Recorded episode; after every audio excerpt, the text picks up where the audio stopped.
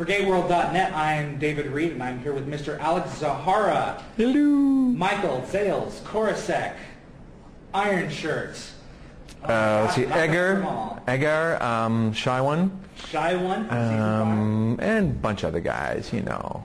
Warrick, Warrick. one of my favorites. Thank you very much. You actually, you actually picked that one up. Yeah. Carried it. Actually, you carried it completely around the solar system. Actually, Exactly. okay. That was a very bad joke. there you go. It's all right. News of SG1's demise. I know. Uh, it's Crazy. Reached fans recently. Yeah. Yeah. How do you feel about the show being canceled? Well, it's a bit of a bummer because it was like seriously, it's it basically helped me get my career started, right? Really? Oh yeah. Well, Stargate. That was the first. No, it was the second guest lead I'd ever done in TV. Was when I played Zales. Um, I, I a little story I should have maybe told out there was. Uh, I uh, actually auditioned for uh, an episode of Stargate before the first one that I did and got it. But what had happened was uh, Carol Kelsay, who I work with now, uh, I don't know, apparently there was a bit of mistake in timing or whatever, but she didn't get back to my agent in time. So, but it was a good thing because there was another show phoned up just after her and said, look at yeah, the Sentinel TV show said, we loved Alex, here's the days, here's the money, we want him. And my agent said, Ken Walker said, okay, that's cool, but Stargate has first dibs because he auditioned first and they're interested. I got to give her 24 hours. So called back and um, for whatever reason she didn't get the message or this or that happened. They didn't get back, so we went with the other show. They phoned up the next day saying, okay, so here's what we want for Alex. And he said, look, I'm sorry, I had to... Had- yeah, and oh dear, like oh boy, you know, like thinking, oh, I piss somebody off, pardon the language, but you know, whatever. Anyway, long story short, in the end, I was supposed to be an alien in that with big makeup, but Gillian Barber, I believe, ended up playing that character, and they just put a little veil in front of her face. So here's the deal: had I got that gig, who knows? Because you would see my face the first time. They may have been reluctant to bring me in for anything else. Michael, For Michael. especially. Yeah, especially, or anything else. And who knows what would have happened. So it was actually a gift that there was a little mistiming there because I may have done one episode, you never would have seen me again. I know. That So there you go. Ben Browder was supposed to play Amanda, uh, Amanda Tapping's love interest Okay. in season seven. Lo and behold, he's now Cam Mitchell. There you go. So fate just has a funny way of working. Yeah. What episode was it that you didn't make? Can you, do you remember which one it was? Oh. Or the plot? Something about the, the keepers or the guardians or something. It was, it was only, Gamekeeper.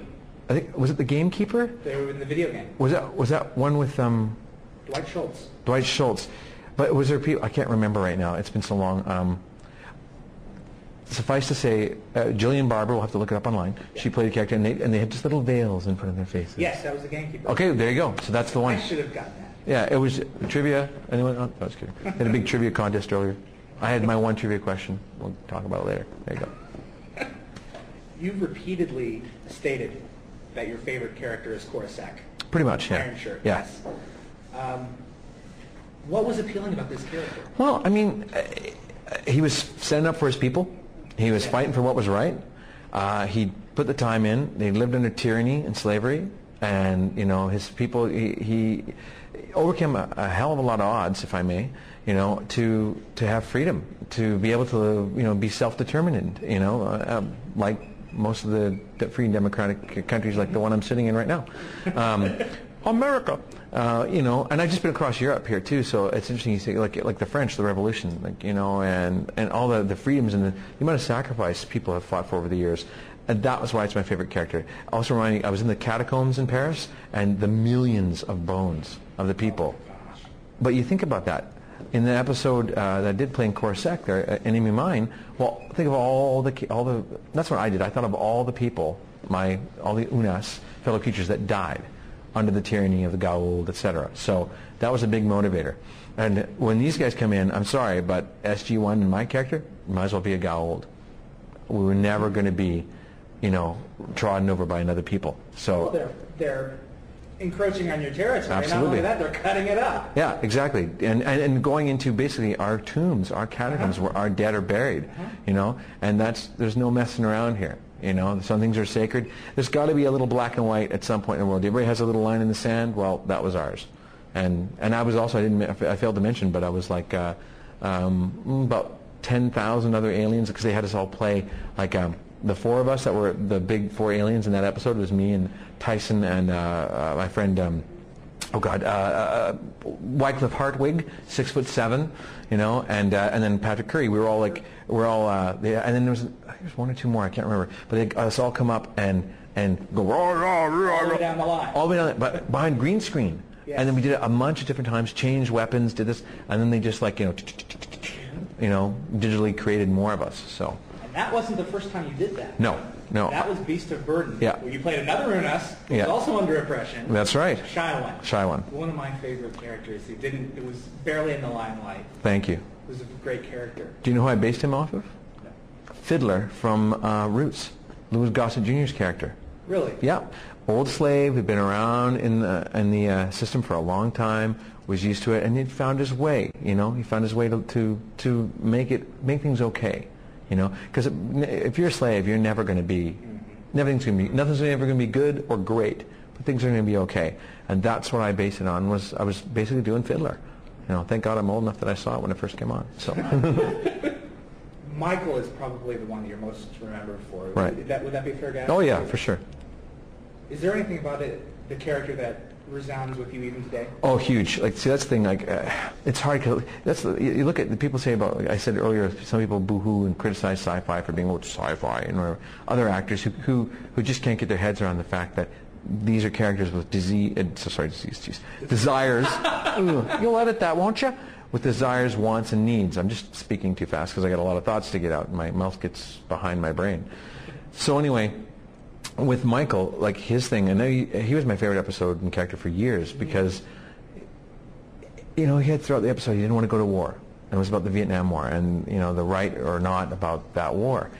And his character said, or my character said, like, you know, I don't, I don't want to go to war, I don't want to go to war. He said that two or three times, and at the end, I said to Charlie Correll, God rest his soul, I believe he's passed away now. Charles Correll, um, he directed it, and I said, look at Charlie, I don't want to, and my character, I don't want to say that. What the thing is, is I don't want to kill anybody. Mm-hmm. And that's Two completely different things. exactly, and that's the key. And he said, let's do it. You know, he'll try to get permission, but we'll do it both ways. Once the way you have it, and once that way. And we'll go with whatever works, right? And they went with my suggestion, and they kept it that way. Because that was the truth of that character. I mean, writing is great, uh, and the writers are totally respect their work, don't get me wrong. But when you inhabit a character and things start coming up, if, if the word comes up naturally or something happens naturally, then that's coming from your character. It's not you, it's not your ego, it's from the character's needs and wants. And that's my job as an actor, is to service the needs and wants of the character, and then I service the needs and wants of the show.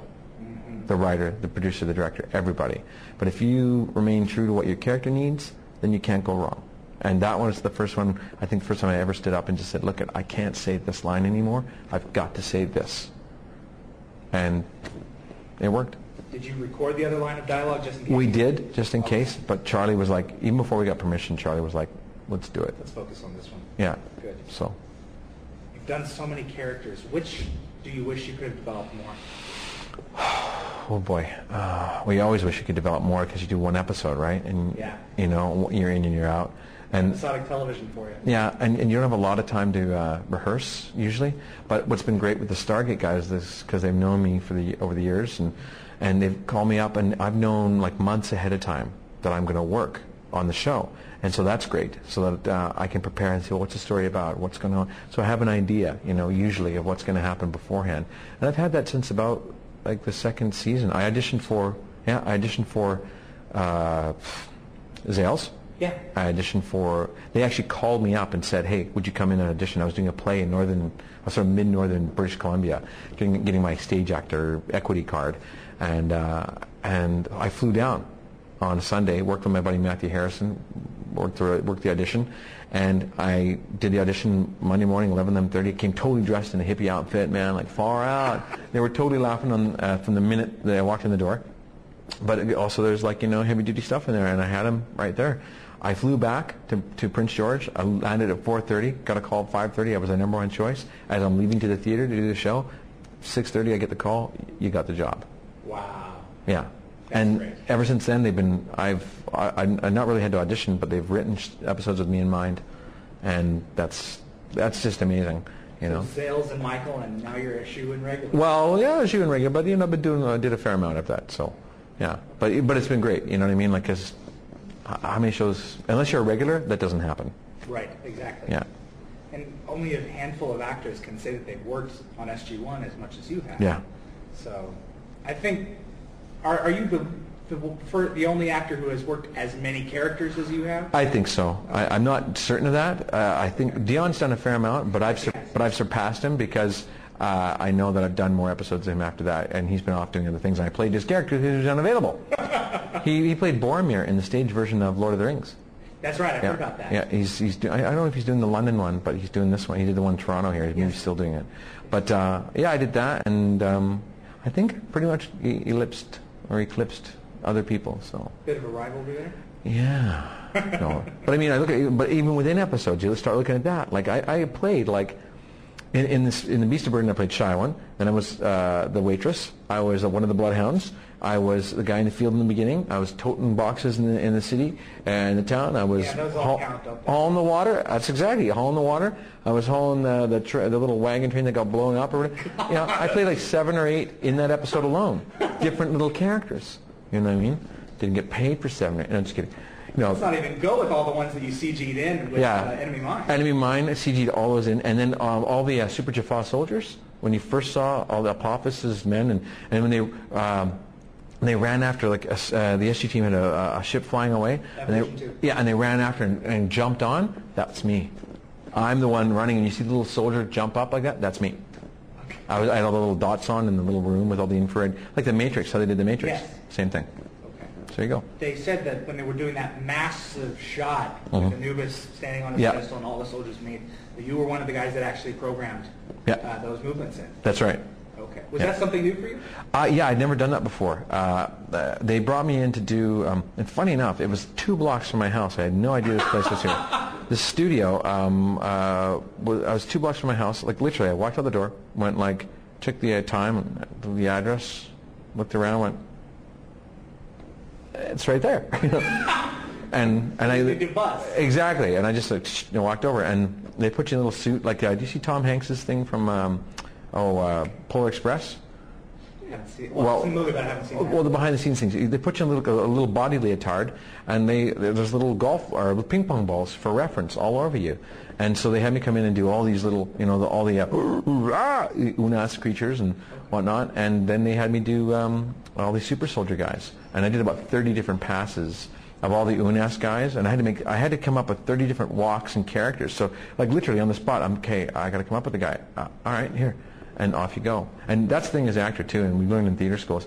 A lot of times the actor, the character will come out of the movement and the walk, and especially when we did Foothold, Dion and I really talked about these guys because they were they looked like squid men or something like you know like lobster sort of guys or something. So we thought they must have evolved from under the water, you know. And so they, their movement and how they move and their musculature is very different, you know. Or well, think of it if you, if they lived in the water too then you know they'd have to have some their muscles their muscles be so developed so moving in the air they'd have to like hold yeah. Well they like superman you have to hold back otherwise you'd smash through walls right? So you know. Yeah. Very cool.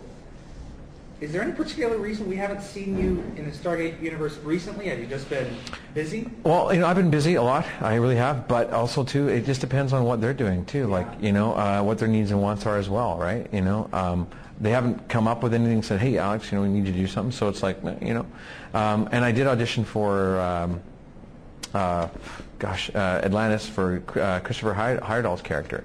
Holly. Halling, yeah, I auditioned for that. So I was in the running for that. But, um, you know, uh, no, I don't know. Like, they just do their thing. They do whatever.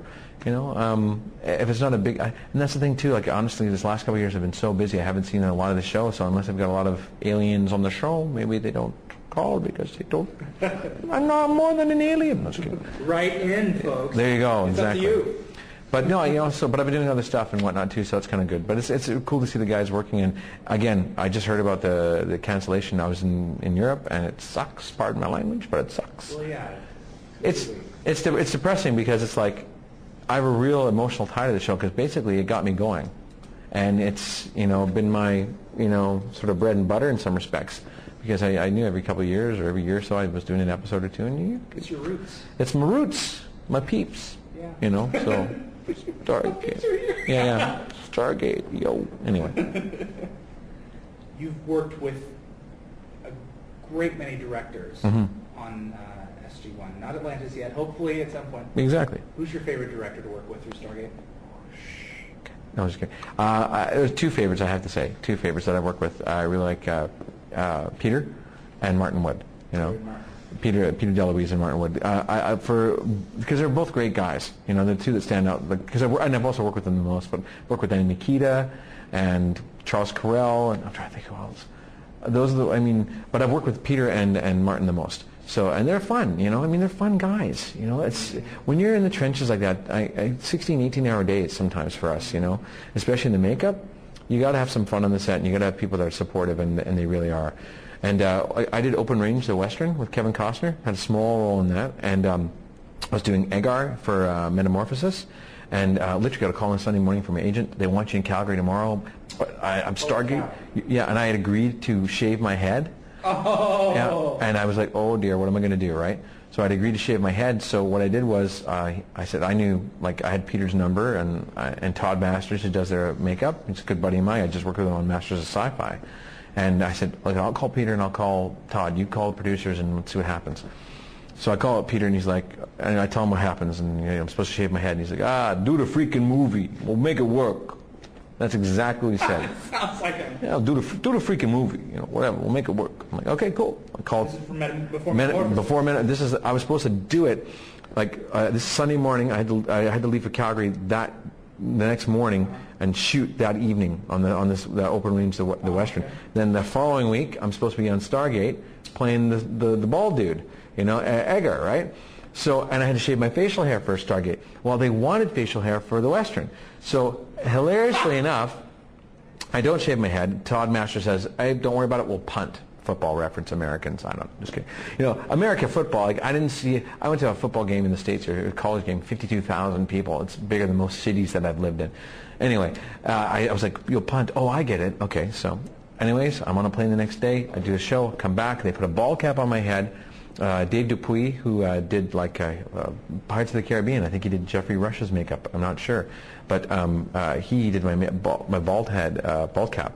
And when I came out, John Smith was there, and he goes, "Alex, you, you shaved your head. What about the other movie?" I said, "John, John, it's a bald cap."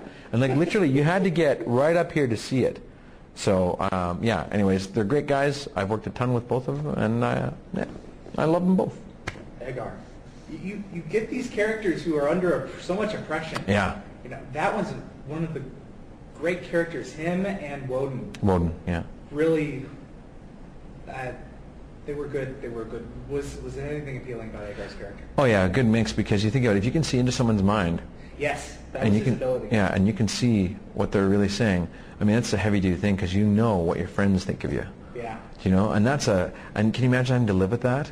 But also like, you know, he was also feared fearful enough from um, from um, Nirrti and whatnot. So we're probably going to get kicked out. We got to get kicked out in six. So last, last, just to answer that last little bit there, um, living in fear to, and respect and like it's sort of like having faith. Well, imagine this: if you could read everyone's mind, and you met God, and you met God, what do you do? You know. So yeah, there you go. So that's what really appealed. I think we got to head out. Any other last? One more. Sure. Yeah. Um, what do you hope your roles that you have done and any that you are about to do or going to do in the Mm. future of Stargate, what do you hope they bring to fans? Um, seriously, uh, what I hope we bring to fans is, is um, honestly a sense of humanity, because that's the biggest thing. People again, actors sometimes poo-poo sci-fi because it seems so out there, but if the shows I've done help people, inspire people, if they give some entertainment and enjoyment, and maybe you know help. Honestly, I've had people say like some of the stuff I've done has helped turn their life around, and I'm like, wow. Because the day that 9/11 hit. I was doing Jeremiah. It was my first day on Jeremiah, and I thought, what the hell am I doing with my life? There are people out there dying. There are people out there throwing themselves out of buildings so they don't burn to death, and I'm making a TV show. And then I met people after that that said they've thought about suicide, they've thought about killing themselves, and they watched Stargate. And I'm not making this up just for your interview. And this, I'm not going to name names, but this one girl, woman said this to me, and it saved my life because I, I watched an episode and it just inspired me. And I was like, wow, and particularly one of the episodes I was in. And and I think it was 69, and she said about not wanting to kill anyone, and she thought about killing herself. And I was like, wow. So that's what I hope. Yeah, if I can touch somebody, if we can touch someone, we can all be touched together and come together and just make life a little better. There's so much going on. We need everybody needs to just take a chill pill. So.